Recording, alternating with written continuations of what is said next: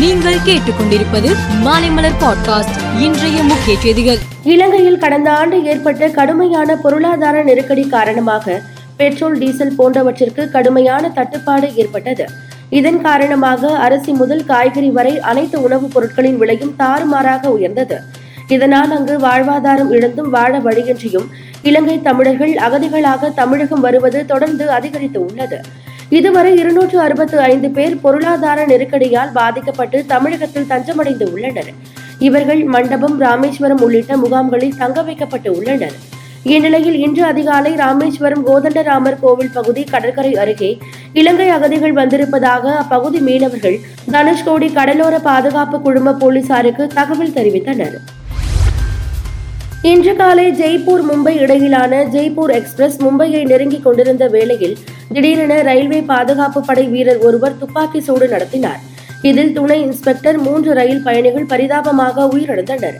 பின்னர் ரயிலில் இருந்து குதித்து தப்ப முயன்று அந்த வீரர் கைது செய்யப்பட்டுள்ளார். துப்பாக்கி சூடு நடத்தப்பட்டது ஏன் என்பது குறித்து அவரிடம் அதிகாரிகள் விசாரணை மேற்கொண்டு வருகின்றனர். இரண்டாயிரத்து இருபத்தி இரண்டு இருபத்தி மூன்று மதிப்பீட்டு ஆண்டு வருமான வரி தாக்கலுக்கு இன்று கடைசி நாளாகும். இந்த நிலையில் நேற்று வரை ஆறு கோடி பேர் வருமான வரி தாக்கல் செய்துள்ளனர். நேற்று மட்டும் சுமார் இருபத்தி ஆறு லட்சத்திற்கும் அதிகமானோர் வருமான வரி தாக்கல் செய்து உள்ளனர். தேசிய குற்ற ஆவணம் வெளியிட்டுள்ள அறிக்கையில் கடந்த இரண்டாயிரத்து பத்தொன்பது இரண்டாயிரத்து இருபத்தி ஒன்றாம் ஆண்டுகளில் மட்டும் நாடு முழுவதும் பதினெட்டு வயதுக்கு மேற்பட்ட பத்து புள்ளி ஆறு ஒன்று லட்சம் பெண்கள் காணாமல் போயுள்ளனர். இதில் இரண்டாயிரத்து இருபத்தி ஒன்றில் மட்டும் மூன்று புள்ளி ஏழு ஐந்து லட்சம் பெண்கள் மாயமாகி உள்ளனர் தமிழகத்தில் ஐம்பத்தி ஏழாயிரம் பெண்கள் மாயமாகி உள்ளனர் என குறிப்பிடப்பட்டுள்ளது. பாகிஸ்தான் நாட்டின் கைஃபர் பக்துன்வா மாகாணத்தில் ஜமியத் உலமாஹி இஸ்லாம் பசல் என்ற அரசியல் கட்சி சார்பில் நேற்று பொதுக்கூட்டம் நடைபெற்றது. அப்போது திடீரென குண்டு வெடித்தது. இதில் உயிரிழந்தவர்களின் எண்ணிக்கை நாற்பத்தி நான்காக அதிகரித்து உள்ளது.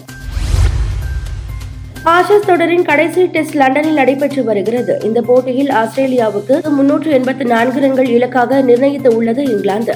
நேற்றைய நான்காவது நாள் ஆட்ட முடிவில் ஆஸ்திரேலியா விக்கெட் இழப்பின்றி நூற்று முப்பத்து ஐந்து ரன்கள் எடுத்துள்ளது.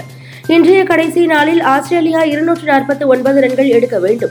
ஒருவேளை ஆஸ்திரேலியா இலக்கை எட்டி வெற்றி பெற்றால் தொடரை மூன்றுக்கு ஒன்று என கைப்பற்றும். இங்கிலாந்து வெற்றி பெற்றால் தொடரை இரண்டுக்கு இரண்டு என சமன் செய்யும்.